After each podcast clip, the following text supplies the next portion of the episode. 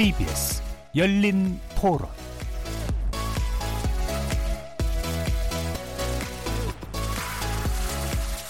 안녕하십니까? KBS 열린 토론 정준희입니다.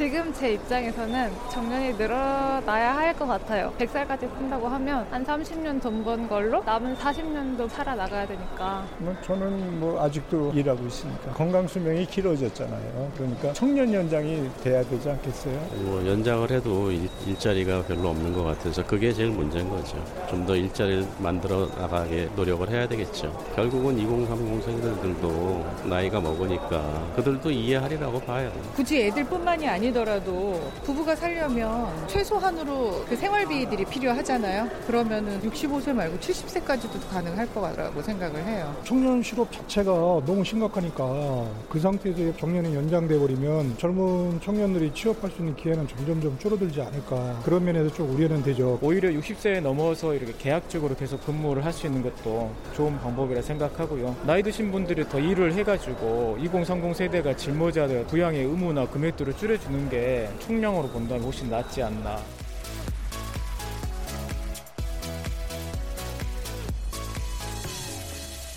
거리에서 만나본 시민들의 의견 어떻게들 들으셨습니까? 오늘 토론할 주제는 바로 정년 연장 갈등인가 공존인가입니다. 정부가 현재 만 60세인 정년을 65세로 상향 조정하는 것을 정책 과제로 삼고 사회적 논의를 추진하기로 했습니다. 급격한 고령화 추세 속에서 일할 사람은 줄고 노인을 부양해야 할 사회적 부담은 늘면서 정년 연장은 어쩌면 더 이상 늦추기 어려운 사회적 과제일지도 모릅니다. 하지만 청년 세대, 노인 세대, 노동자, 사용자, 각자가 처한 입장에 따라서 이해관계가 첨예하게 엇갈리고 있고 사회적 비용 증가 등 해결해야 될 난제 역시 만만치 않은데요. 게다가 60세 정년을 전면 도입한 지 채 3년도 되지 않은 그런 상황이라 무리하고 성급한 결정이라는 반발도 없지 않습니다. 그래서 오늘 열릴 토론은 우리 사회 많은 화두를 던지고 있는 정년 연장이라는 주제를 가지고 각 분야의 전문가들과 함께 논의해 보겠습니다. KBS 열린 토론은 여러분과 함께 만듭니다. 청취자분들도 토론에 참여하실 수 있는 방법 알려드리겠습니다. 문자로 참여하실 분은 9730 누르시고 의견 남겨주시면 됩니다. 단문은 50원, 장문은 100원의 정보 이용료가 붙습니다. KBS 모바일 콩, 트위터 계정 KBS 오픈을 통해서도 무료로 참여하실 수 있습니다. 청취자 여러분이 KBS 열린 토론의 주인공입니다. 청취자 여러분의 열띤 참여 부탁드리겠습니다. KBS 열린 토론 지금부터 출발하겠습니다. 살아 있습니다. 토론이 살아있습니다. 살아있는 토론, KBS 열린 토론. 토론은 라디오가 진짜입니다. 진짜 토론, KBS 열린 토론. 먼저 오늘 함께 해주실 분들 소개하겠습니다. 공공상생연대기금 이사장이신 중앙대 사회학과의 이병훈 교수 나오셨습니다. 예, 안녕하십니까. 자, 그리고 전 한국 노동경제학회 회장이셨죠. 김대일 서울대 경제학과 교수 나오셨습니다. 네, 안녕하십니까. 전 연금 연구센터장이셨던 윤성명 보건사회연구원 연구위원 나오셨습니다. 안녕하세요. 자, 그리고 민주화를 위한 전국 교수협의회 상임 공동의장이십니다. 김기옥 한성대 사회학과 교수 나오셨습니다. 네, 안녕하십니까. KBS 열린 토론 정년 연장 갈등인가 공존인가 우리 영상으로도 생중계되고 있는데요. 유튜브에 들어가셔서 KBS 일라디오를 검색하시면 지금 바로 저희들이 토론하는 모습 영상으로도 보실 수 있습니다. 팟캐스트로도 들으실 수 있고요. 매일 새벽 1시에 재방송도 됩니다. 자, 이렇게 함께 할 방법도 안내해 드렸고요. 오늘 토론 주제 정년 연장 갈등인가 공존인가 본격적으로 시작해 보겠습니다. KBS 열린 토론. 자, 그러면 논의를 어, 본격적으로 시작하기 앞서서 지금 현재 문제가 되고 있는 사안이 무엇인가에 대한 일단 설명부터 어, 필요할 것 같은데요. 홍남기 부총리가 지난 2일 KBS 시사 프로그램에 출연해서 인구 구조 변화로 볼 때 정년 연장 문제를 사회적으로 논의해야 될 시점이다라고 얘기했고요. 어, 인구 구조 TF에서 테스크포스에서 정년 연장 문제를 집중 논의하고 있다라고 밝혔습니다. 사실상 정년 연장 문제를 정부가 고민하고 있다라고 공론화한 이제 그런 셈인데요. 이런 정부의 정년 연장 논의가 그렇게 본격화되는 게 어떤 배경이 있다고 보시는지 먼저 윤석명 연구위원께 설명 여쭙겠습니다. 예, 저 몇 가지 뭐저 이유를 말씀드릴 수 있을 것 같은데 아무래도 이제 그 인구 구조를 들 수 있을 것 같습니다. 네. 유엔에서도 정의한 허머 헌드레드라 그래서 이제 우리가 여태까지 경험하지 못한 인생 100세를 사는 새로운 인류가 이제 출현했다 그러는데요.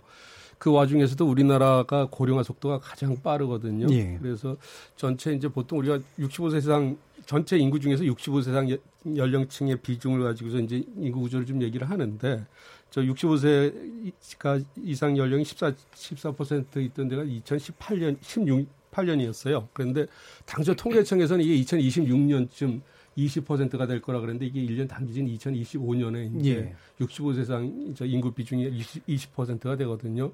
여기서 머무는 게 아니라 저 우리가 이렇게 이제 작년에 이제 국년 재정 계산하면서 추계를 해 보니까 좀 먼 시간 같기는 하지만 70년 뒤인 2088년에는 우리나라 평균 수명이 93세 또 65세 이상 연령층들이 한 46% 정도 되는 걸로 한 2070년 되면 나타나거든요. 그러다 보니까 출산율은 우리가 OECD 연국 중에서 이제 가장 낮은 수준이고 음. 노인들이 이렇게 빠르게 늘어나다 보니까 인구 구조가 참 나쁜 거 아니냐.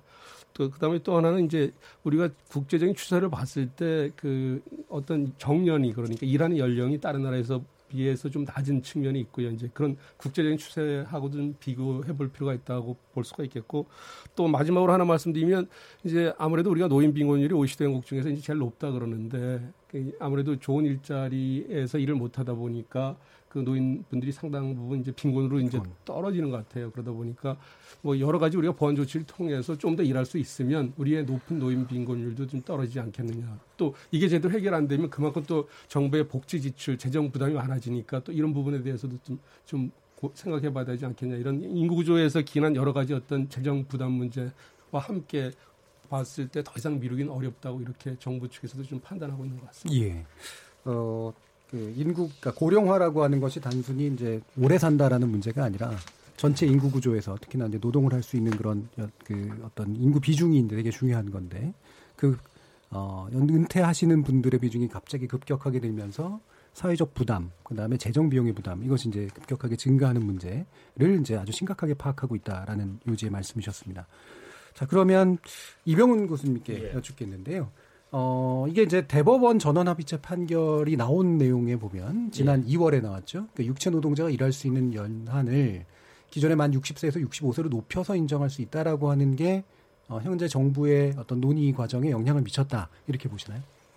어, 영향을 어, 미치긴 하겠죠. 예. 어, 근데 이게 사법부하고 행정부하고 긴밀한 협의로 해서 예. 어, 사법부의 대법원 판결이 있기 때문에 이를테면 정부의 그 기획재정부 어, 부총리가 연이어서 이렇게 정책을 밝힌다라기보다도 예. 앞서 그 윤 박사님이 설명을 잘해 주셨는데 우리 사회가 무섭게 고령화로 치닫고 있으면서 그러면서 여러 문제가 지금 그 크게 예, 뭐 어떻게 보면 그 고령화의 위기를 넘어서서 고령화로 해가지고 우리 사회가 과연 그 지탱이 될 수가 있을까라는 음. 그런 이제 문제 의식이 아마 사업부에서도 그런 점에 비추어 가지고 30년 만에 그러니까 89년도에 지금 말씀하신 육, 육체 노동자의 가동 연한을 60세로 하던 것을 예. 30년 만에 올 2월 달에 그걸 그 65세로 늘린 것도 어떻게 보면 그 정부의 최근에 이런 공론화의 필요성을 제기하는 거랑 맞물리면서 예. 사업부에서도 이를테면 고령화에 따르는 이를테면 노동하는 사람들의 연한을 그만큼 65세까지 인정을 좀 해줘야 된다라는 음. 얘기가 되는 거고요. 그 얘기는 뭐 앞서 어, 시민들에 대한 의견을 모을 때도 이를테면 그 건강 수명이 크게 100세 지대로 할 만큼 충분히 일할 수 있는 그런 수명이 늘어나는 점까지 고려되고 또 여러 가지 사회적인 뭐 재정 부담 등도 어, 그런 판단이 이를테면 사법부랑 행정부랑 동일하게 좀 같이 모아지는 걸로 이해하는 것이 맞지 않겠는가 예. 생각합니다. 그러니까 우리의 사회적 조건이 이제 비슷한 조건으로 이해가 되기 때문에 사법부가 그런 판단을 내렸고 또 행정부도 계속 고민해온 그런 결과로 예. 볼수 있을 것 같은데요. 사실 이 대법원 전원 합의체 판결이라고 하는 게 이제 그 배상액을 계산하는 과정에서 그렇죠. 전반적으로 정년을 65세로 보면 정년까지는 아니지만 노동 연한을 65세로 보면 배상해줘야 될 금액이 늘어나게 되는 그렇죠. 거잖아요. 그동안 이제 노동을 못 하게 되는 예. 그런 거니까. 근데 우리가 이제 정년 문제를 볼 때 이게 좀 헷갈리는 측면들이 있는 것 같아요. 이게 정년이라는 게 고용을 보장해 주는 수단이냐 아니면 그 이상 넘어가면 무조건 잘라야 된다라고 하는 그런 어떤 면에서 보면 고용을 보장해주지 않는 또 수단이 될 수도 있는 그런 양가적인 면이 있어서 예. 이건 우리 사회가 어떻게 이해를 하는 게 좋을까요? 어, 뭐 현장에서 사실 양측면이 있는 거죠. 예. 어, 뭐 다, 음 논의에서도 나옵니다만 그러다 보니까 어, 영국이나 미국 같은 경우는 아예 정년을 그러니까요. 두지 않는 그런 나라가 있는 반면에 음. 그또 정년을 일정하게 음. 둔다는 얘기는 그그 연한까지를 일테면 계속 일할 수 있는 것들을 보장을 해주겠다라고 하는 제도적인 규범을 마련한 것인데, 음. 근데 현실에 있어서는 국내에 에, 법상으로는 법정 정년을 우리가 입수나 하더라도 이를테면 노동조합이 있거나 아니면 네. 또 그만큼 그 장기 고용 관행을 회사가 감당하거나 기관에서 그 그렇게 유지할 수가 있을 때는 60세까지 예. 충분히 일하고 또 정년이 돼서 퇴직하는 사람도 물론 있기도 한데 음. 중소사업장이라든가 그러니까요. 아니면 비정규직이라든가 그런 데에서는 아예 법정 정년하고 관계없이 실제로. 그냥 네. 에, 관계없이 뭐 회사 사정으로 해가지고 그만둔다든가 음. 아니면 또 본인이 더 일을 할 수밖에 없는 상황이 돼가지고 60세에 관계없이 더 일을 하게 되는 그런 현실이 우리 사회에 있다. 그래서 법하고 현실하고 상당히 좀 갭이 있다는 점 하나고요. 예. 기왕에 말씀을 드린다면 또 그 OECD 국가 내에서도 은퇴 실제 은퇴 나이가 가장 어, 오래 그러니까 늦게 마치는 나라가 한국이에요. 예. 그만큼 우리가 노후 연금이라든가 노후 소득 보장이 안 돼 있기 때문에 본인이 스스로 일을 해서 어 그러니까 은퇴를 하더라도 제2 제3의 그 근로 직업을 찾아가 일을 할 수밖에 없는 그런 현실도 존재한다는 음. 말씀을 드리게 됩니다. 마지막 말씀하신 게그 실질 은퇴 그러니까 예. 실제로 노동 노동을 어쨌든 해서 먹고 살아야 되는 분들이 알고 보면 사실상 법정 연령보다 훨씬 더 오래 예. 노동을 하게 된다는 말씀이시죠. 예. 자 그러면 이제 김대일 교수님께 이 내용을 여쭤볼 텐데요. 아까도 이제 뭐 전반적으로 윤 박사님께서 말씀을 해주셨지만 우리나라가 이제 정부 그러니까 정부가 정년 연장 카드를 꺼낸 배경에는 정부가 어, 부양해줘야 되는 그 것에 의해서 생기는 재정 부담 이게 상당히 크게 영향을 미쳤다라고 판단할 수 있을 텐데요. 사정이 어떻게 해야 되나요? 네, 그 정부 재정과 관련해서 말씀드리면 이제 우리나라 그 노도, 어, 노인의 보건복지 사업은 상당도가 상당 상당수가 65세를 기준으로 하고 있습니다. 예. 그래서 그 기초연금도 그렇고 노인 장기 요양보험이나 지하철 경로 그리고 노인 의료비 면제 그 제도도 65세를 기준으로 하고 있고요. 근데 지금 추세를 보면 그 2065년 정도부터는 부양받는 고령 인구가 일하는 인구보다 많아지는 1대1 부양 시대로 접어든다고 하는데요. 이것은 결과적으로 이제 정부가 그만큼 재정 부담이 많아진다는 얘기인데요. 네. 그 IMF나 OECD에서 최근에 이제 분석한 바에 의하면 지금 현재 우리나라 민간 조세 부담률은 22%입니다. 이제 국민들이 평균적으로 22%를 소득이 25%를 세금으로 내고 있다는 얘기인데 어, 지금 추세대로 노인 인구가 늘어나고 지금 추세대로 우리가 노인 복지 지출을 하면 한 2, 30년 내로 그게 33%로 올라가야 된다라는 그 네. 추산이 나왔습니다. 그 얘기는 뭐냐면 모든 국민이 지금 내는 세금보다 그 반을 더 내야 된다는 얘기죠. 음. 그러다 보면은 지금 뭐 40%를 내고 있는 분들은 60%를 내야 되고 30%는 45%를 내야 되고 세금보다 굉장히 많아지고 이걸 사실 국민들이 감당할 수 있겠느냐라는 그런 우려가 있습니다. 그래서 따라서 이제 정년을 65세로 연장하면 아무래도 일하는 기간이 늘어나고 그 소득이 많아지는 것뿐만 아니라 그만큼 부양을 받아야 되는 기간도 줄어들기 때문에 이제 재정 부담이 좀 줄어들 거라는 거와 또한 이제 그와 관련돼서 나오는 얘기가 이제 정년만 65세로 연장하는 것이 아니라 그 노인의 그 기준 연령도 70세로 연장을 네. 하면 그만큼 또 부, 어, 부담이 줄을 수 있다라는 차원에서 그런 차원에서 지금 정년 연장 얘기도 많이 나오고 있는 걸로 알고 있습니다. 예. 그래서 제가 오늘 오다가 보니까 지하철에 그게 붙어 있더라고요. 중앙 정부가 지하철 이렇게 무료로 이제 타게 해주는 거는 중앙 정부가 해놓고 정책은 실제로 부담은 이제 공사가 예. 하게 하느냐 뭐 이런 식의 예, 예. 얘기도 붙어 있고 결국은 이제 이게 단지 고용 문제하고만 연관된 게 아니라 어, 부조해야 되는 노인이다라고 판단하는 기준을 사실은 이제 늦추게 되는 그런 쪽하고 밀접한 연관이 있는 것 같습니다. 자 그럼 김기옥 교수님께 여쭐 텐데요.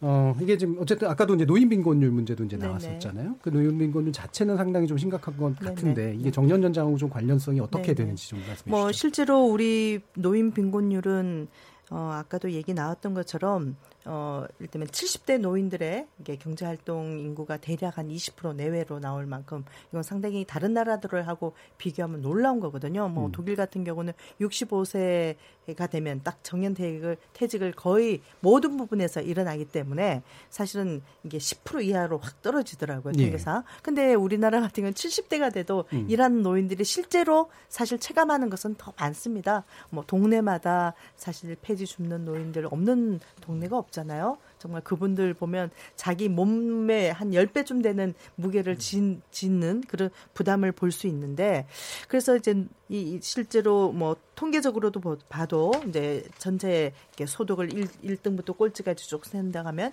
중위 수준의 이제 50% 미만이 되는 게 상대적 빈곤율이라 할 텐데요. 예. 이게 이게 우리나라 같은 경우 OECD에서 최하위 43.7%가 재작년 통계였거든요. 예. 그것만 봐도 지금 노인 빈곤율이 진짜 우리 사회에서 체감하는 것보다는 얼마나 더 심각한가 수치적으로 이제 또 단명적으로 느낄 수 있습니다.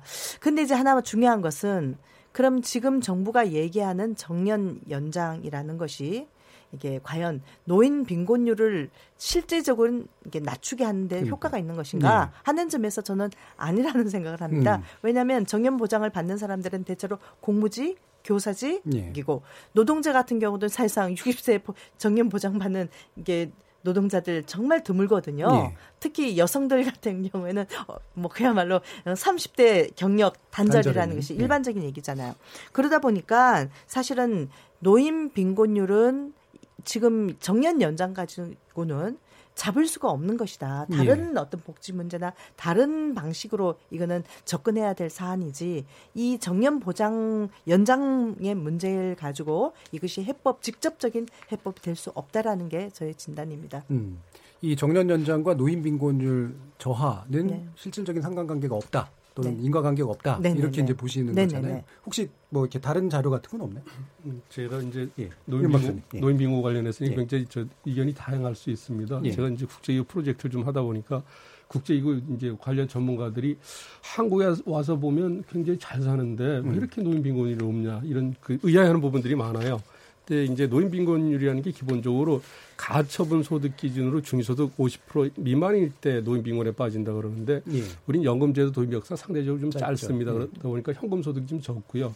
또 전통적으로 우리가 부동산 선호도가 좀 높거든요. 음. 부동산 집 소유, 뭐집 소유하고 있는 것들은 이게 또 소득에는 안 잡히니까 예. 어떤 측면에서는 실제보다 좀 노인 빈곤이 좀 더 과대평가된 음. 측면도 있고요. 그런 관점에서 전문적인 용어를 쓰면 알, 알키네 포스터 멀티디멘전 어프로치라고 제가 이제 자작년에 뭐 한번 이런 것들을 넣어서 한번 봤어요. 그러니까 예. 노인 빈곤이 한 21%까지 떨어지는데 이 부분에 대해서는 또 복지하시는 분들은 음. 받아들이 어렵다고도 음. 하시는데 예. 뭐 다른 또 다른 연구자가 또 금융자산 갖고 이렇게 해보니까 한 29%까지 떨어지는 것도 있고 그래서 조금 좀 과대평가된 측면은 좀 있는 것 같습니다. 예. 그런데 이제 빈곤 얘기는 여기까지만 하고요. 그런데 예. 우리나라에서 이제 노인 빈곤을 볼 때 이제 제가 항상 주장하는 건 뭐냐면 평균의 함정이라는 겁니다. 예를 들면 공무원 사학 군인연금 받고 또뭐 저기 금융 소득이 많은 분들은 이렇게 빈곤하지가 않잖아요. 예. 노인들이라도 우리 아버지만 해도 공무원 연금 받으시는데 빈곤하지 않거든요. 예, 예.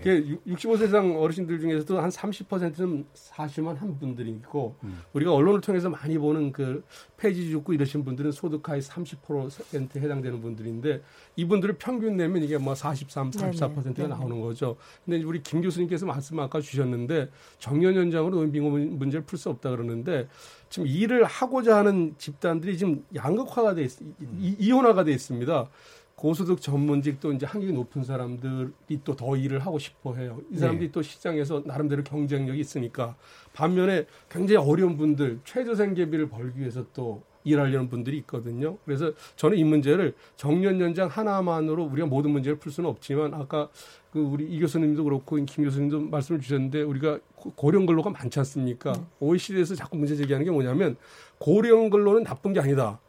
이, 이 음. 평균 수명이 굉장히 늘어나는 상황에서 고령 근로는 장려해야 될 일인데 우리나라에서 가장 큰 문제는 뭐냐면 굉장히 육체적으로 나이가 들어서 힘든데 고령 근로 하는 사람들이 저임금 나이가 더 들어가면 초저임금으로 빠진다는 그러니까 거죠. 안할 수가 없는 분들. 안 할 수가 없는데 네. 그러니까 이 문제를 어떻게 우리가 조금 더 안정적으로 음. 일할 수 있는 환경을 만들어 드려서 음. 일을 하면서 적당히 보상받을 수 있는 음. 시스템을 구축하는 이런 관점에서 좀 정년 부분들을 좀 들여다보는 게 좋을 것 같고요. 그래도 해결이 안 되는 부분은 우리가 다양한 복지제도를 구축했지 않습니까? 그런 분들은 우리가 정부가 어떤 최후의 어떤 사회 안전망으로서 복지제도로 빈곤에서 벗어날 수 있게 하는 어떤 이원화된 조금 한 번만 말씀 좀 예, 드리고 예, 싶은데요. 예, 사실 노인 빈곤 문제에 있어서 저는 금전적인 빈곤만으로 빈곤을 접근해서는 안 된다. 물론 오늘 논의에서 조금 예. 연결이 안 되는 예. 부분이지만 사람들이 행복하면 사실 빈곤율을 덜 느끼거든요. 상대적인 빈곤이기 때문에. 근데 지금 우리나라 1인 가구가 지금 급속도로 늘어나고 있습니다. 네, 네 사람이 있으면 한 사람이 지금 1인 가구거든요. 근데 1인 가구는 20, 30대 청년만 있는 게 아니라 오히려 더, 더 급속도로 그러니까 50대 이상의 1인 가구가 더 늘어나거든요. 그러니까 사회적 안전망은 오랫동안 우리는 가족을 통해서 사회적 안전망을 사실상 구축해 왔습니다. 네. 근데 그러한 사회적 지원 시스템, 사회적인 심리적인 안전 시스템 자체가 깨졌다는 게 상당히 더 큰 문제거든요. 그래서 상대적 빈곤이라는 요소 를 이게 이게 소득을만 보는 지표는 상당히 사실 예. 한계가 있습니다. 요 예. 얘기까지 예. 하고 싶습니다. 빈곤율 네. 자체는 뭐 네. 과대평가가 됐거나 네. 네. 아니면 또 다른 지표가 필요하다라고 말씀하시는 거는 뭐 일단 충분히 네. 그 자체로 인정이 되고요.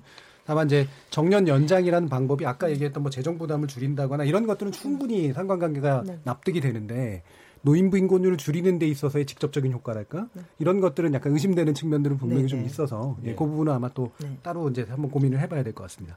그러면 약간 이제 논의를 이동시켜서요. 네. 이게 또 고용 문제하고 연관이 돼 있는데 이게 이제 세대 간 갈등이 생기는 중요한 이유 중에 하나가 이제 결국 전년 연장되면 이른바 정년이 보장되는 좋은 일자리에서 또 고연봉을 받는 분들의 수가 여전히 늘어나게 되는 효과가 있기 때문에 실질적으로는 청년한테 훨씬 더안 좋게 된다라는 네네. 인식이 굉장히 네네. 강하단 말이에요. 네네. 이분 김기혁 교수님 네. 어떻게 보십니까? 그러니까 지금 우리나라 공무원이 대략 100만 명이라고 하거든요. 예. 예. 지방직까지 다 포함해서. 자, 그런데 이제 신규 사실 작년에 뽑았 재작년에 뽑았던 이제 공무원 수가 2만 5천 명 정도입니다.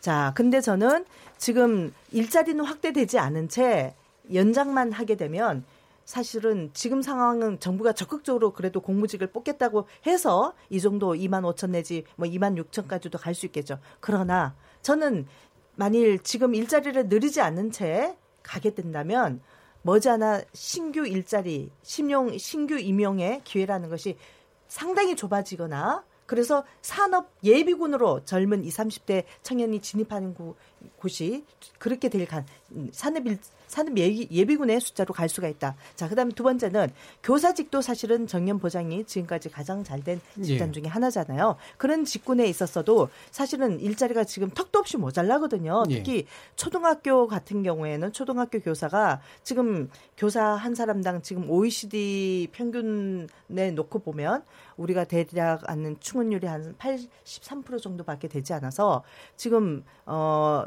제주도 같은 경우는 통계 조사를 찾아보니까 이제 지금보다 내, 내후년쯤 되면 교사 한 사람당 지금 18.1에서 18.4로 늘어난다. 다시 말하면 교사 한 사람이 지금 학생 수가 어떤 지역에 따라서 더 늘어납니다. 자, 그렇다는 얘기는 전체 일자리는 주 줄이지 않는 채 교장 직위, 높은 하, 상위직만 늘어놓는 입장으로 된다면 과연 이제 일, 그 교야 교수 교야 그러니까 교사 수 공무원 수가 일정한 정도 과포화 된다라고 치면 젊은 사람들한테는 기회가 없는 거죠. 진입의 문 자체가 그러니까 자, 그래서 1차 노동시장으로서 이 정년 연장을 하면 이건 통계 숫자마다 계산해 보면 다양하겠지만 지금 대략 65세까지 이제 간다면 뭐 이게 점진적으로 변화된다고 보더라도 그 혜택을 받는 사람이 11.4% 정도라고 하거든요. 그러면은 사실은 이것이 전체적인 정년 연장의 효과가 어느 정도 있는가? 왜냐하면 우리나라가 근데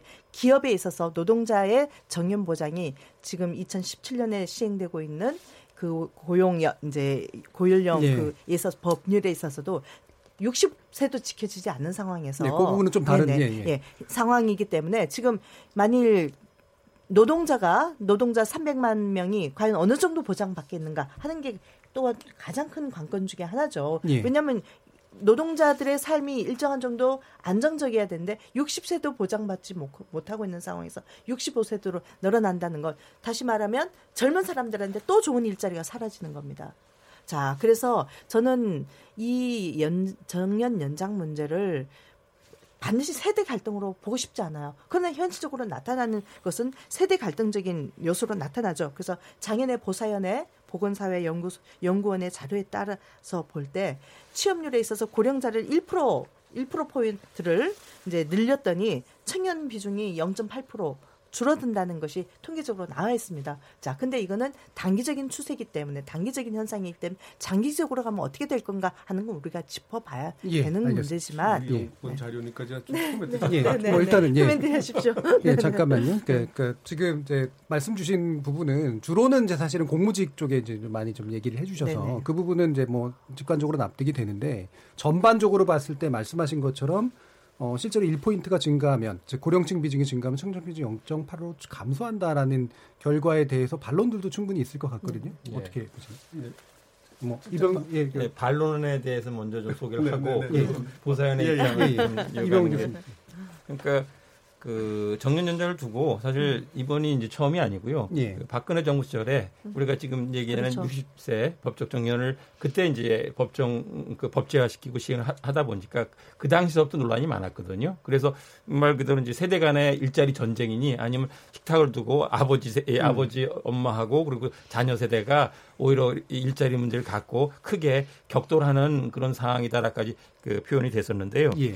관련해서는 국책연구원인 노동연구원에서 어, 최근까지 이 이제 여러 보고서가 있었는데요. 근데 흥미롭게도 보고서의 내용이 좀 상반돼요. 예, 갈리는 내용. 예, 그래서 예. 한 축은 음. 그 거기 이제 안지호 박사가 아, 주관했던 보고서에서는 포인트가 이겁니다.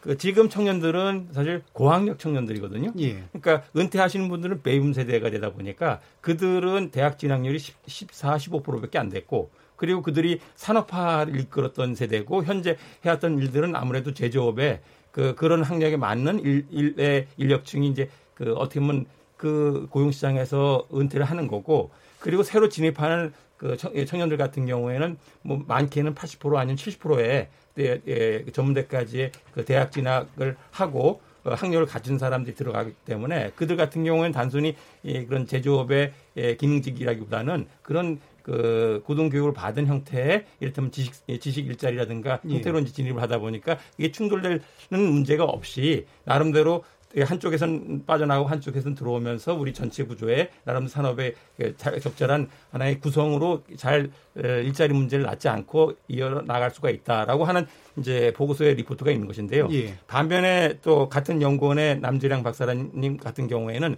그런 인력의 그 어떤 그 학력이라든가 아니면 일자리 구성보다도 총량적으로 어 이제 분석을 한다 한다면은 에그 그 총량에서 은퇴하는 사람이 없이 그대로 그 자리를 유지한 채 연장을 정년 연장을 통해서 유지한 채 새로운 인력이 과연 들어올 수가 있겠는가라고 예. 하면서 어, 그래서 정년 연장이 되면 기존 인력이 일자리를 그대로 유지했을 때이 청년들한테는 그만큼 일자리 찾기가 곤란해지는 상황을 만들어낼 것이다라는 것이고 그런 맥락에 이제 보선 보고서도 이제 유사하게 결과가 나왔다고 하는데요.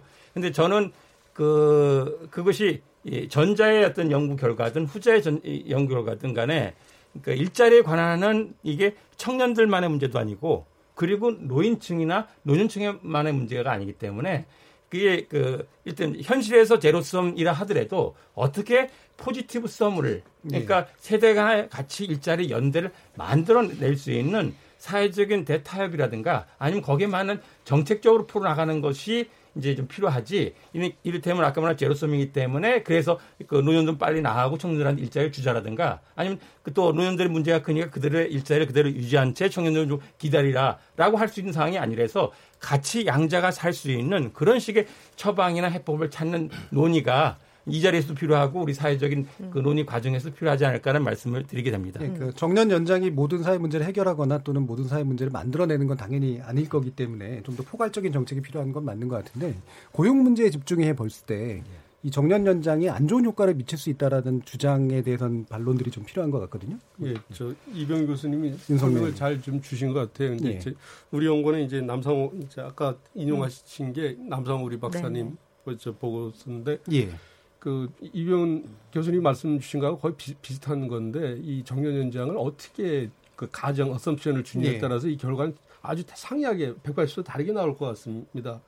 저 이 우리 남상호 박사님이 한 것도 정년은 이제 통상적으로 그냥 다른 우리가 여태까지 해온 것처럼 비슷하게 적절히 임금 피크에 조금 섞을지는 모르지만 그냥 있는 자리에서 한 5년씩 이렇게 연장했을 때 이제 이런 효과가 나, 온다는 다른 모든 조건이 네, 똑같다는 네, 전자에 거의 네. 유사하다는 전제에서 네. 이런 그 결과가 나올 수 있고요. 근데 지금 우리가 이제 그 정년 연장 관련해서 얘기하는 건 이제 아까 이병 교수님도 말씀드렸지만 세대 간 어떤 갈등을 줄이면서 job sharing 일자리 공유를 할 수 있는 정년 연장을 하는 거기 때문에 이런 부분은 이제 좀 수치로 저 그냥 단순히 인용하기에는 좀 좀 문제가 좀 있어 보이고요.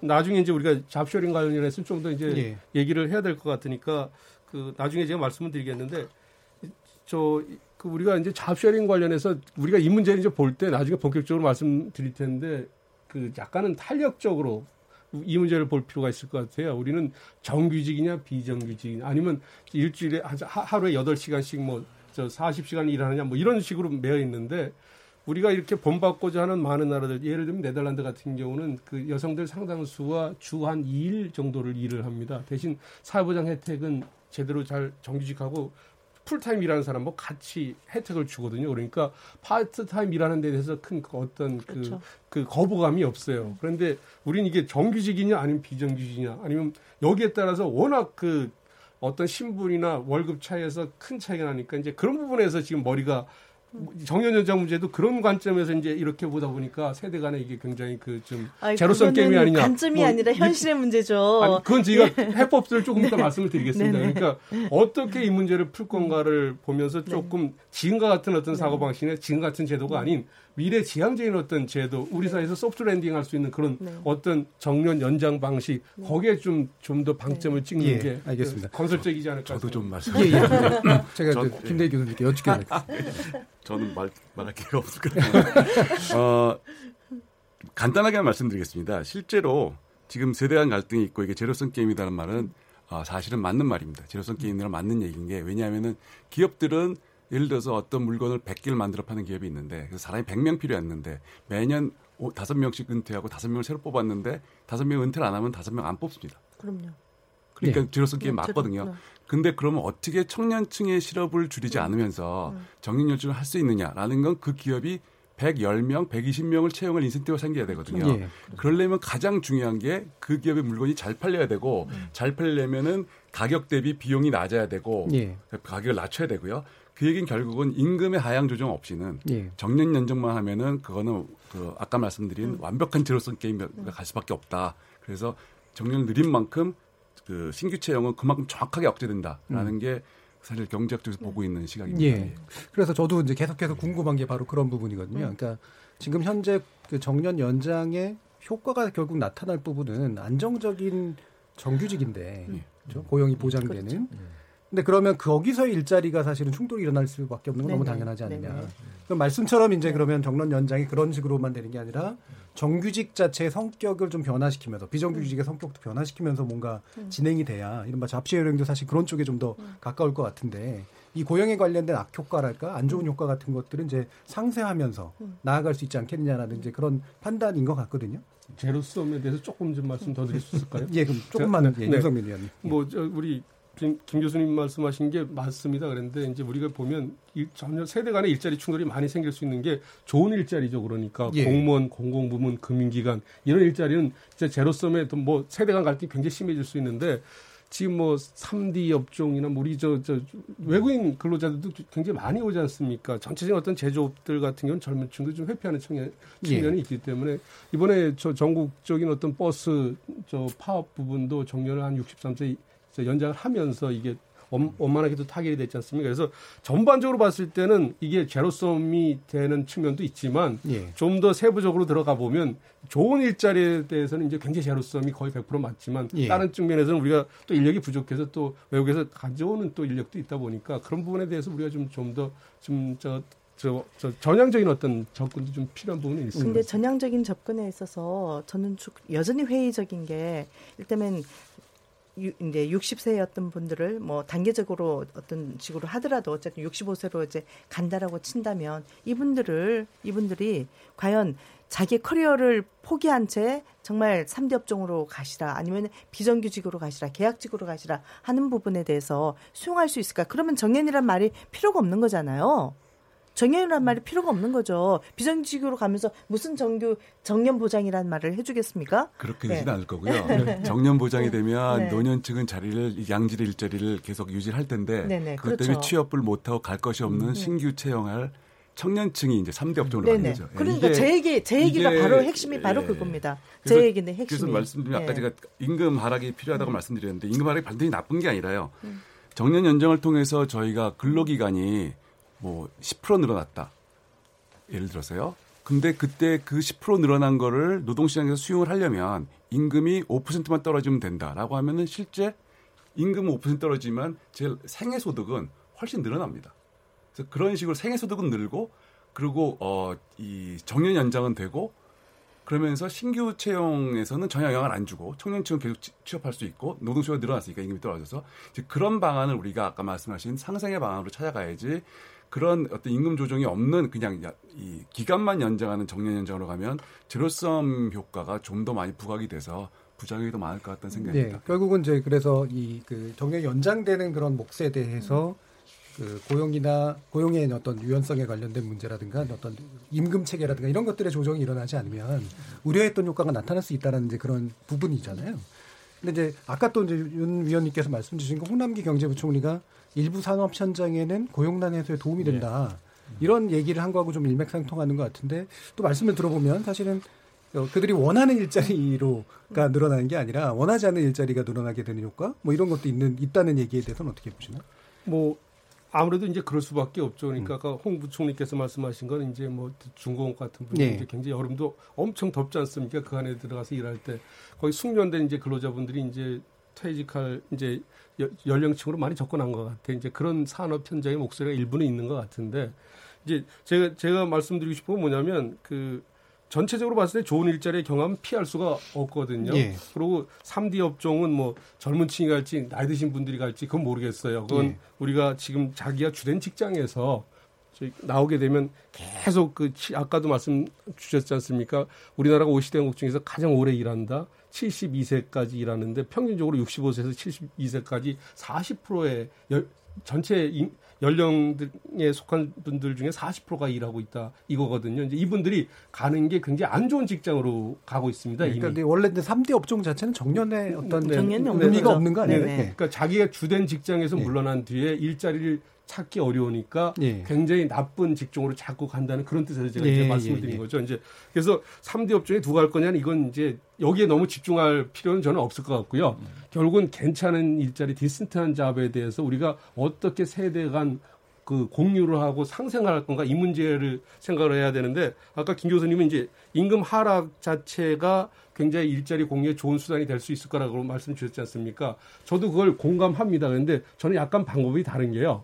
지금 우리는 하루 아까도 제가 말씀드린 게 하루 8시간 일주일에 40시간 일하는 그런 고정관념에 속해 있는데 지금 우리가 이제 60세 정년이 돼 있지 않습니까? 이걸 65세로 이제 점진적으로 그것도 한 번에 60세에서 65세로 늘리자는 게 아니라 점진적으로 뭐 몇 년에 1세씩 이렇게 늘리는 방법도 생각을 할 수가 있고 여기서 이제 우리가 정년 연장 할 때 제일 중요한 건 좋은 일자리를 공유한다는 건 8시간 일하는 걸 하루에 네, 저 6시간, 4시간 이렇게 일자리를 줄이면 이 사람들이 임금 피크제를 적용받는다 그래도 상대적으로 고임금 아니겠습니까? 예. 사회 초년병에 비해서 월급을 임금 피크제를 적용한다 그래도 두 배, 세 배를 받을 수 있을 거 아니겠어요?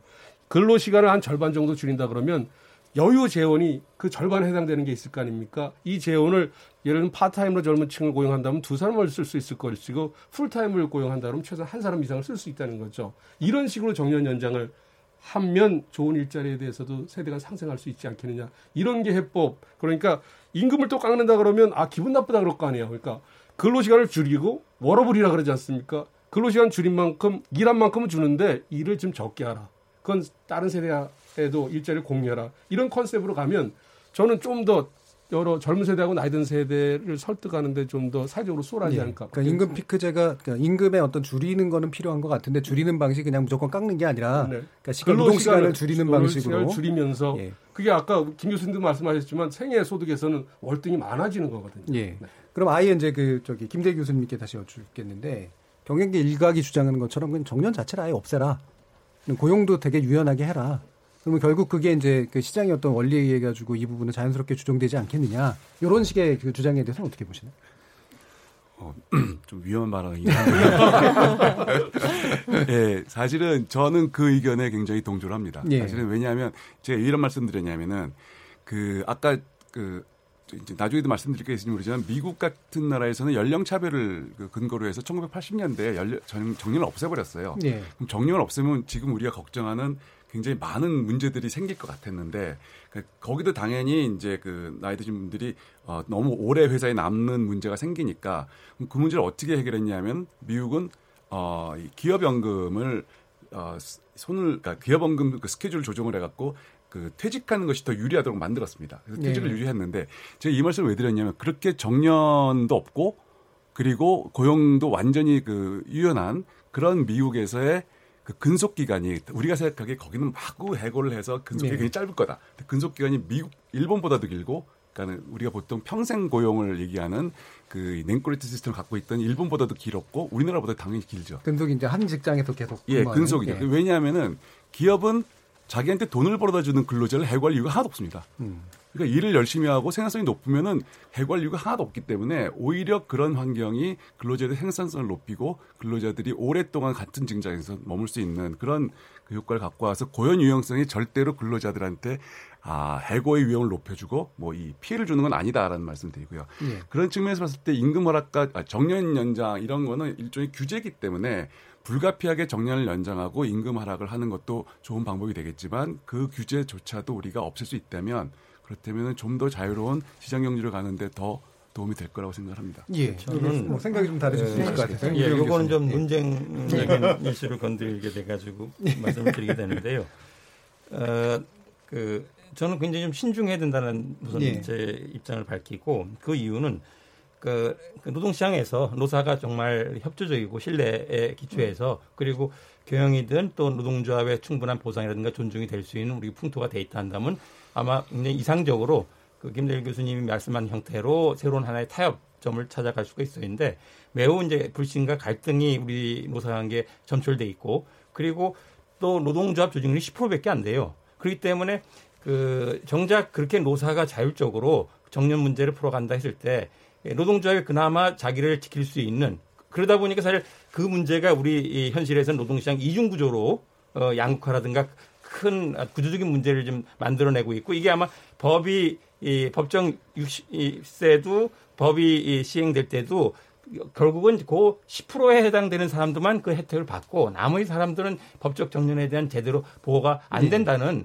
그런 하나의 제도가 만들어지더라도 그런 시행상의 혜택이 이렇게 큰 차이를 만들어내게 되는데 지금 말씀이 정년을 없앤다라고 한다면은 노동조합이 센 데는 그 정년을 자기들이 만들고 지킬 수가 있을 텐데 그렇지 않은 무노조 사업장이라든가 노동조합이 약한 데는 사용자가 자기가 편한 대로의 이를테면 뭐, 어, 뭐, 어, 정년이 없으니까 더 손쉽게 고령 인력을 이렇게 퇴출시키거나 아니면 해고하는 그런 방식으로도 우리 사회에서는 과거에 그런 일들이 나타났고 또 나타날 수가 있기 때문에 그런 논의는 우리 어떻게 보면 노사관계 풍토를 전면 좀, 좀 제대로 좀 바꿔 나가는 가운데 우리가 장기적으로 좀그 접근할 수 있는 것이지 당장 그런 논의가 됐을 때는 굉장히 그걸 두고 크나큰 논란이 된다는 말씀을 드리게 되고요. 예. 앞, 앞서서 저는 그 김 교수님이나 윤 박사님 말씀하신 것에 좀 보태는 말씀을 드린다면은 그 그러니까 이 문제가 사실 노동시장 구조 개혁하고 맞물리는 문제입니다. 예. 고용 관행이라든가 임금 체계라든가 아니면 그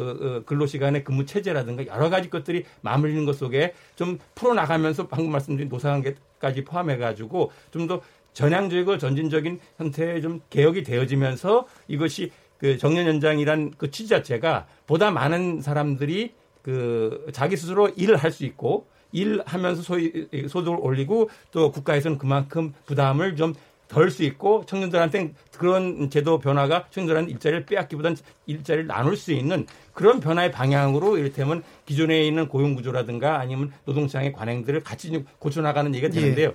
그럴 때 그것이 어느 어 그러니까 그 분명히 이런 제도에서 사각지대에 있는 사람들은 저는 정년 연장 그 자체 가지고 해결될 수 없고 예. 복지라든가 아니면 예. 일자리 질을 전반적으로 끌어올릴 수 있는 식이 또 다른 정책의 보완이 돼야 될 거고 그리고 정년 연장에 해당되어지는 그런 사람들에 대해서는 그, 그 사람들에 대해서는 저는 뭐 어, 어, 근로시간이라든가 임금 체계에 대해서 너무 연공형이라든가 너무 그들이 기득권화되어 있는 부분을 좀 내려놓고 그리고 어, 좀 청년들하고 일자리를 좀 공유하고 나눌 수 있는 그런 식의 에, 타협의 논의가 좀 잘 되면서 어, 지금 이 제도도 어, 좀 우리 사회에 예. 에, 여러 문제를 풀어갈 수 있는 방향으로 가지 않을까 말씀을 드리는 겁니다. 예, 예. 방금 이제 직접 반론만 요청드렸는데 음. 전체 주장을 다 얘기해 주셨어요. 그래서 뒷부분에서는 얘기하실 게 안 남아 있을 것 같은데. 예. 일단 여기까지 저 전반부 토론 좀 해볼까 하는데요. 정년 연장 갈등인가 공존인가 정부가 정년 연장 카드를 꺼내든 배경과 쟁점에 대해서 우선 짚어봤고요. 후반부에서는 혼란을 좀 줄이면서 어, 사회적으로 좀 수용 가능한 형태가 뭐가 있을까 이 부분에 대해서 계속해서 의견 나눠보도록 하겠습니다. 여러분께서는 KBS 열린 토론과 함께하고 계십니다.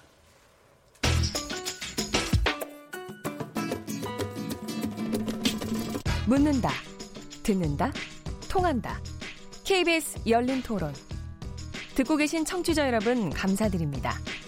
들으면서 답답한 부분은 없으신가요? 궁금한 점은요? 그렇다면 함께 토론에 참여하시죠. 유료 문자 9730을 이용하시면 됩니다. 단문은 50원, 장문은 100원의 정보 이용료가 있습니다. 스마트폰 어플리케이션 KBS 모바일 콩을 통해서도 무료로 참여하실 수 있습니다. KBS 열린 토론은 언제나 열려 있습니다. 듣고 계신 KBS 열린 토론은 매일 밤 1시에 재방송됩니다.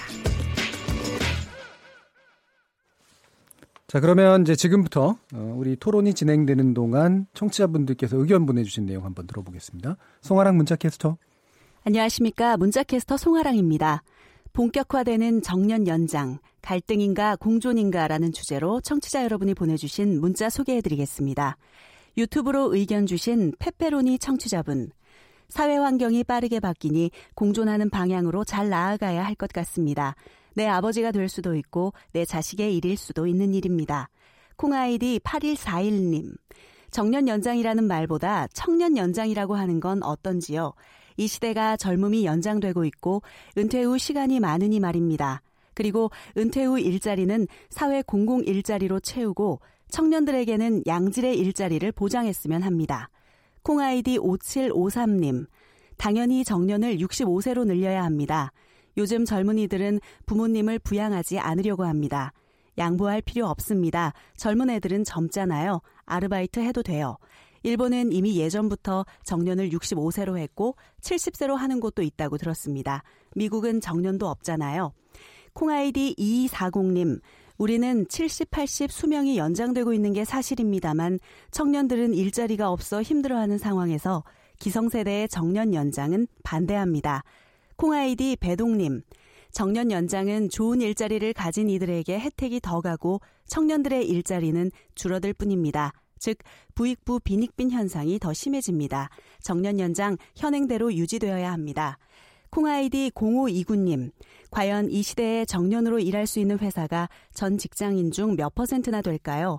정년, 직장인 근로자의 90%가 중소기업인데 정년, 에휴, 탁상 공룡일 뿐이라고 생각되네요. 유튜브로 의견 주신 N11 청취자분. 일반 회사는 정년과는 관계없이 소위 잘리는 일이 비일비재합니다. 지금 법정 정년을 보장받는 사람은 공무원밖에 없습니다. 과연 누굴 위한 정년 연장인가요? 콩아이디 별밤님.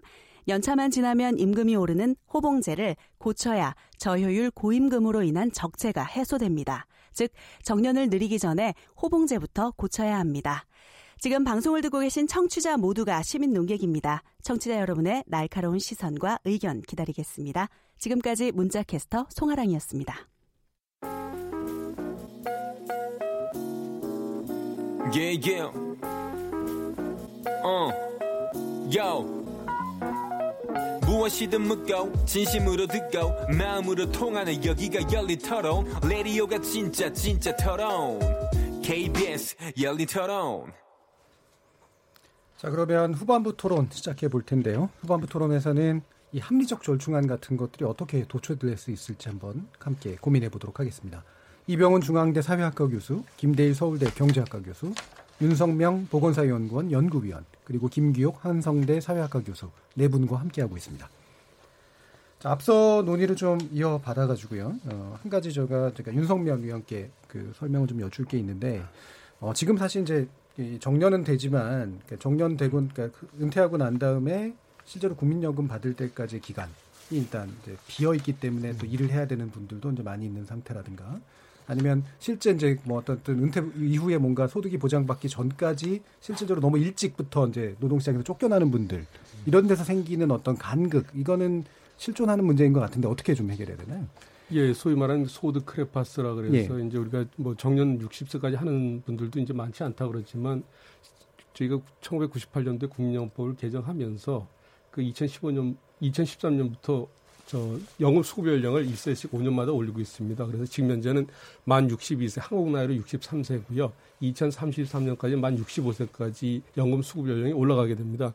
이제 우리 정년 연장 문제가 나올 때는 아 정년을 60세 설정해봤자 60세까지 일한 사람이 얼마나 되냐 그러는데 전 국민을 대상으로 하는 국민연금제도 예. 노후소득 보장의 중추적인 역할을 역할을 하는 국민연금제의 수급 연령이 실제 우리가 어렵다고 생각한 그 정년하고도 상당한 괴리가 있다는 거죠. 예. 어쨌든 정부가 정책을 펼거나 우리 사회에서 어떤 규정들을 만들 때는 당장에 또 모두가 그 어떤 그 그 목표를 달성하지 못하라도 최소한 어떤 등대처럼 정책적인 지향점을 설정해 놓으면서 장기적으로 여러 가지 부수되는 어떤 문제점을 좀 우리가 보완해 가면서 가야 되는데 이제 이 부분이 올라나싱 아니 뭐 별 실익도 없었는데 왜 분란을 일으키냐 뭐 이런 접근들이 있는 것 같아요. 그래서 이제 이게 소득 크레파스 문제가 해결이 안 되면 상대적으로 굉장히 어떤 복지 압력이 더 크게 나오거든요. 예. 노인 빈곤이 높다는데 그럼 우리 먹고 살게 해줘야 되는 거 아니냐? 세금 많이 거둬서라도 아니면 구, 국가 부채를 지더라도 우리 먹고 살게 해달라 그러면 이게 생각을 좀 우리가 전향적으로 해볼 필요가 있는 게 뭐냐면 적절하게 우리가 정년 연장 제도를 끌고 간다 그랬을 때는 어쨌든 자기가 일하면서 또 보험료도 낼 거 아닙니까? 그만큼 국가적인 재정 부담도 줄어들고 장기적으로 청년층의 어떤 부담도 줄어들 수가 있는데 당장의 어떤 어려운 부분들을 생각하면서 야 이건 어려운 문제 우리가 그러고 그걸 그냥 제대로 손을 안 본다 그러면 점점 더 깊은 나락으로 빠질 수 있는 문제가 되거든요. 이제 그런 관점에서 더 이상 이건 미룰 수 없는 문제인 것 같고 이 소득 크레파스 문제들을 그럼 어떻게 세대 간 잡쉐링도 하면서 또 정부의 부담도 덜어주고 또 사용자의 부담도 덜어주면서 이 소득 크레파스 기간을 없애줄 건가 이 부분에 대해서 우리가 지금 논의를 좀 집중할 필요가 예. 있습니다. 근데 또 이제 지금 같이 나오는 얘기가 결국은 이게 이제 국민연금 수령 시기를 또 늦추려고 하는 거 아니냐. 그러면 결국은 똑같이 움직이는 거 아니냐라는 지적들이 있어요. 이 부분은 어떻습니까? 그 제가 이제 작년에 이 얘기 제가 국민연금 재정 개선을 5년 만에 하는데 네 번 했는데 네 번 제가 다 참여를 했고 작년에도 제가 참여를 해서 그 안을 만들었는데 저희가 국민연금 수급 연령을 65세에서 67, 8세로 연장하자는 거 하나도 저 저희가 전, 전혀 제안 안 했습니다. 예. 여기서 설명드리기 아주 어려운 life expectancy coefficient라는 걸 제안했는데 이게 잘못 전달이 돼서 뭐 아예 장례 연금이란 말까지 나왔어요. 왜냐니까 계속 70세, 75세로 연장하면 우리 보험료만 내다 연금 못 받는 거 아니냐 그랬는데 예. 그거는 우리가 나중에 예. 전체적으로 사람들이 한 65세 뭐 70세까지 일할 수 있을 때는 더 수급 연령을 더 늘릴 수가 있겠죠. 그런데 지금은 65세까지 가는 것도 굉장히 벅차다 보니까 그 문제하고 이 정년 지금 연장 문제는 직접적인 관련은 없는 것 같습니다. 일단 작년에 나왔던 문제는 뭐냐면 이건 중요하니까 제가 말씀을 드려야 되는 것 같은데 국민연금법에는 지금 정년이 60세로 되다 보니까 만 59세까지만 보험료를 납부할 수 있어요. 근데 실제로 뭐 65세까지도 일하는 분이 있고 70세까지도 일할 수 있는데 법정 납부 기간이 59세로 돼 있다 보니까 자기가 임의로 내지 않은 이상은 이게 공식적으로 국민 납부 기간이 안 잡히는 겁니다. 예. 그런 관점에서 한 65세부터까지 이제 2030년에는 65세부터 영을 받으니까 그 공백을 메꿔줄 수 있도록 의무 납부 연한 기간을 늘리자였는데 이건 소득이 없으면 안 돼도 됩니다. 예. 근데 이걸 국민들이 잘못 알아 잘못 이해를 하시고 아 우리 끝까지 그냥 나이 들어서까지 굉장히 고생시키려고 정부가 이런 굉장히 나쁜 제도를 만들려 그러는 건데 그, 그 기본적으로는 굉장히 국민들한테 좋은 혜택을 주려 그러는 거고 예. 저 소득이 없으면 보면 안 내도 되고 이건 저 정년 문제하고는 직접적 관련 없다는 걸 말씀드리고 예. 싶습니다. 알겠습니다. 그럼 김대 교수님.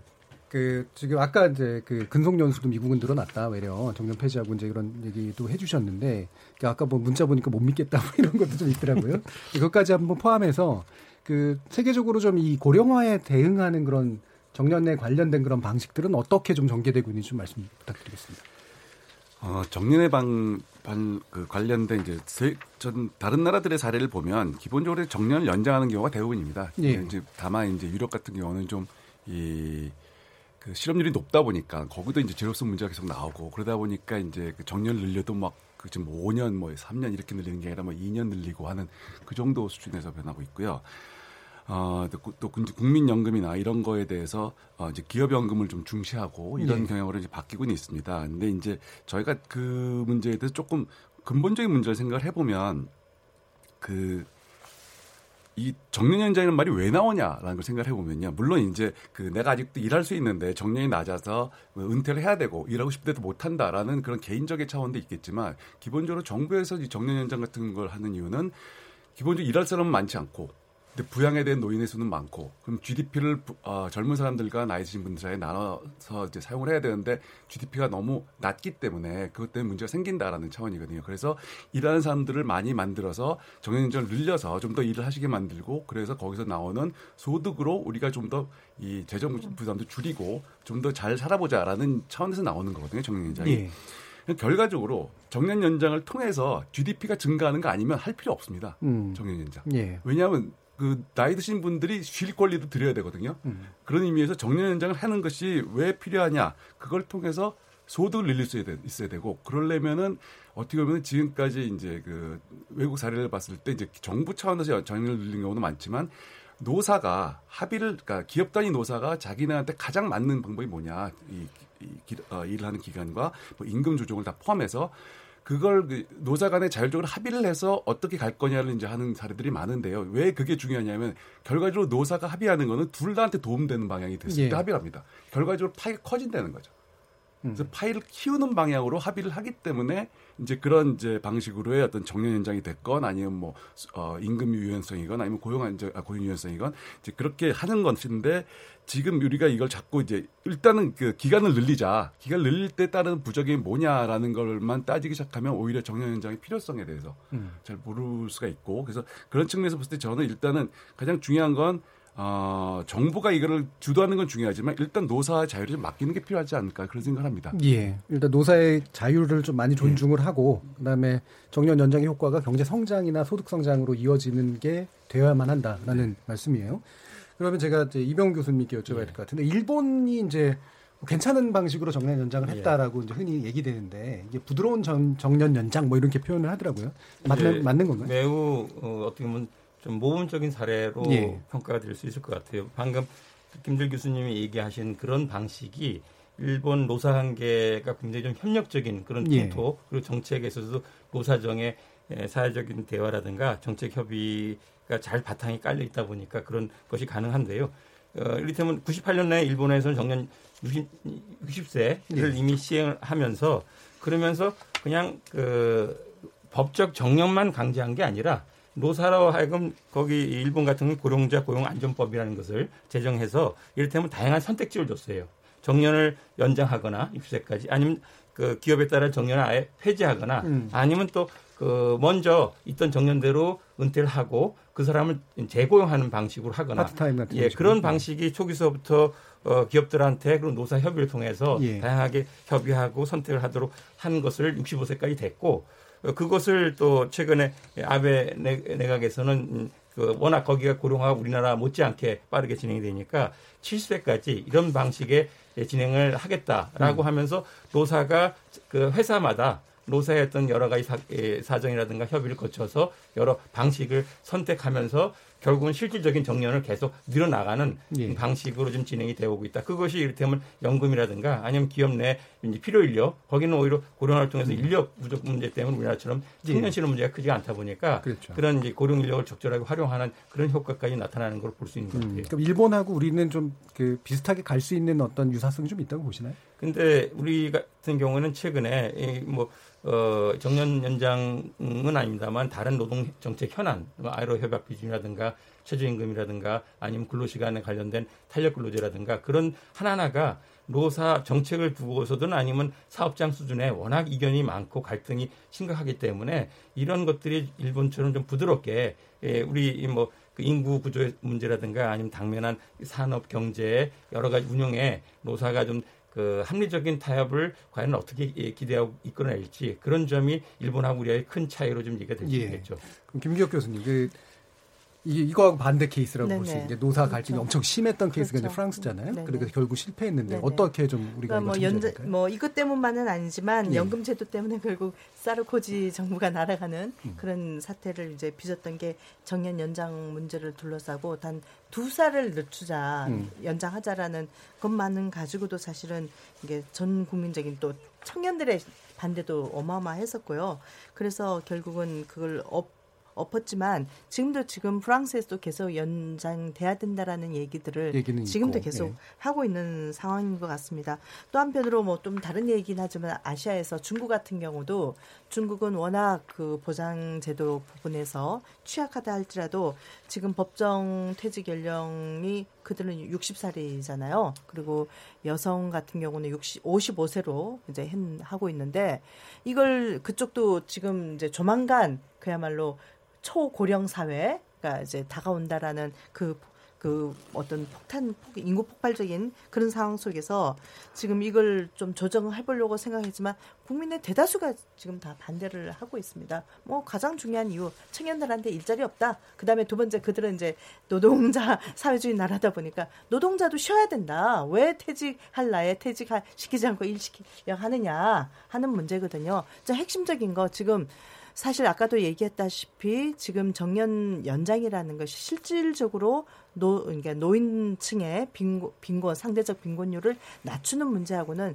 직접적인 연관이 없습니다. 예. 또 한편으로 청년들에 있어서 좋은 일자리를 준다라는 부분도 심각한 문제가 있다. 왜냐? 지금 정년 보장되는 일자리 대표적인 게 공무직, 뭐 교사직 등등인데 이, 여기에서 젊은 청년들의 20, 30대 일자리 사라지거든요. 예. 이 일자리 사라지는 것은 결국은 결국은 취업만의 문제가 아니라 미래 보장만이 문제가 아니라 결혼의 문제, 저출산 문제를 더욱더 가속화시키는 예, 그러니까 이런 사회 예. 구조적인 문제, 예. 이런 문제가 있는 거잖아요. 해주신 얘기니까 그래, 예, 프랑스 예. 얘기만 일단 그래서, 끊을게요. 예, 그리고 끊고 네. 왜냐하면 세 분이 얘기를 해줬으니까 네. 윤석명 연구위원께서 보시면 네. 어쨌든 정책 담당도 또 많이 하시고 그러니까 이런 해외 사례나 이런 걸 봤을 때 아까서 말씀하셨던 그런 뭔가 좀 부드러운 형태, 잡세 쉐어링의 형태, 그다음에 어떤 노사가 합, 합의할 수 있는 형태 이런 거 어떻게 만들 수 있나요? 뭐 저희가 이제 부드러운 걸 생각을 해볼 수 있겠는데 이제 가장 먼저 이제 프랑스 같은 경우는 예. 저, 저 정년 연장하는 게 연금 수급 시점을 늦출라 그러는 게 있고 러시아 같은 경우 그렇게 반대하는 게 남성들 평균 수명이 한 65세 전후입니다. 그러다 음. 보니까 음. 연금도 그렇죠. 그런 어떤 예. 특수한 부분이 있다는 걸좀 예. 말씀드리고 싶고요. 이병 교수님 좋은 말씀 많이 주셨는데 이제 부드러운 어떤 정년 연장 관련해서는 뭐 저는 근로 시간을 줄이, 줄이고 예. 월급도 적게 받아라 이런 부분도 얘기를 할 수가 있고요. 또 하나는 저, 저 좋은 것 중에 하나가 이런 부분이 있을 수 있을 것 같아요. 우리가 이미 60세까지는 이제 정년 연장이 어쨌든 법적으로 됐지 않습니까? 대안을 정부가 그 김대일 교수님은 이제 정부가 이제 가만히 있고 노사가 자율 합의를 하라 그러는데 정부가 가이드라인 또 좋은 어떤 모델은 제시할 수 있을 것 같아요. 정부가 주도는 해야 된다고 네, 말씀하셨어요. 네, 예. 그런 관점에서 일단 지금은 우리가 완전히 이제 인구 구조가 일본처럼 지금 어떤 stable한 단계까지는 아주 좀 아주 임시 방편적인 정년 연장이 돼야 될 것 같은데 그런 관점에서는 완전하지 못할 것 같고 그래서 제가 이제 하나 생각해 볼 수 있는 거는 정년 연장을 만약에 60세에서 점적으로 65세까지 간다 그러면 60세까지 할 때보다 조금 더 나, 이, 저기 뭐죠, 생애 월급을 더 주는 쪽으로 가는 것, 사용자도 좀 받아들일 수 있을 것 같아요. 예. 뭐냐면, 그 정년연장에 반대한, 정년연장이 지금처럼 똑같이 월급을 똑같이 주고 가는 게 아니라, 뭐 근무 시간을 줄이는 어쨌든 월급을 한 50% 정도 받고 그때 지금 경우는 좀 뭐 40% 39%까지 받는 것도 생각해 볼 수 있다고 예. 생각을 합니다. 그래서 하나 대안이 뭐냐면 지금처럼 60세까지만 일하고 지금처럼 월급 받을래 아니면 65세까지 일하면서 예.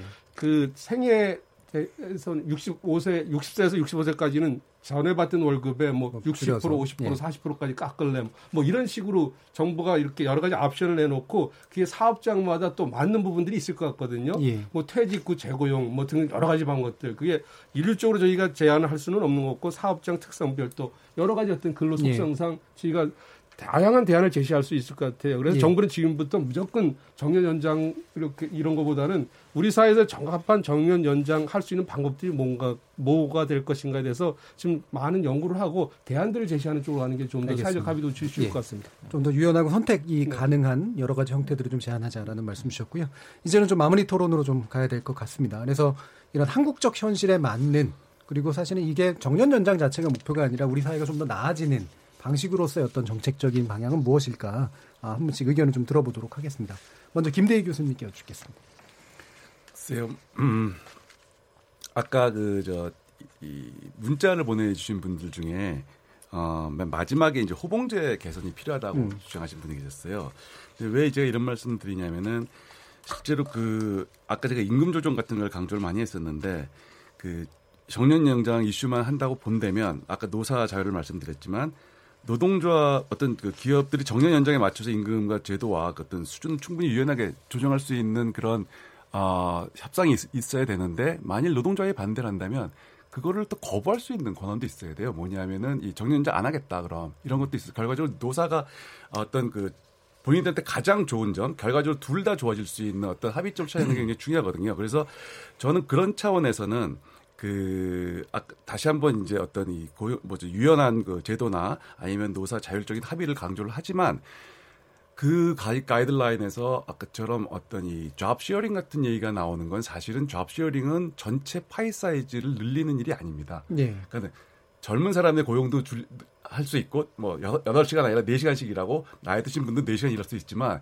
그렇게 되면 전체 파이가 늘어나질 않기 때문에 그렇게 할 필요가 없는 거예요, 사실. 예. 예, 그래서 그렇기 때문에 우리가 정형 연장의 어떤 이 목적과 그리고 어, 이런 걸 봤을 때 어떻게 보면 그 우리나라 시장의 어떤 유연성을 좀 더 개선하는 쪽으로 먼저 가는 것을 생각하지 않나 그렇게 생각합니다. 예, 알겠습니다. 자, 그러면 나머지 분들께 한 30초씩 드려야 될 것 같아요. 이병훈 아, 예. 교수님. 저는 음, 정년장을 정부가 공론화를 시킨 셈인데요.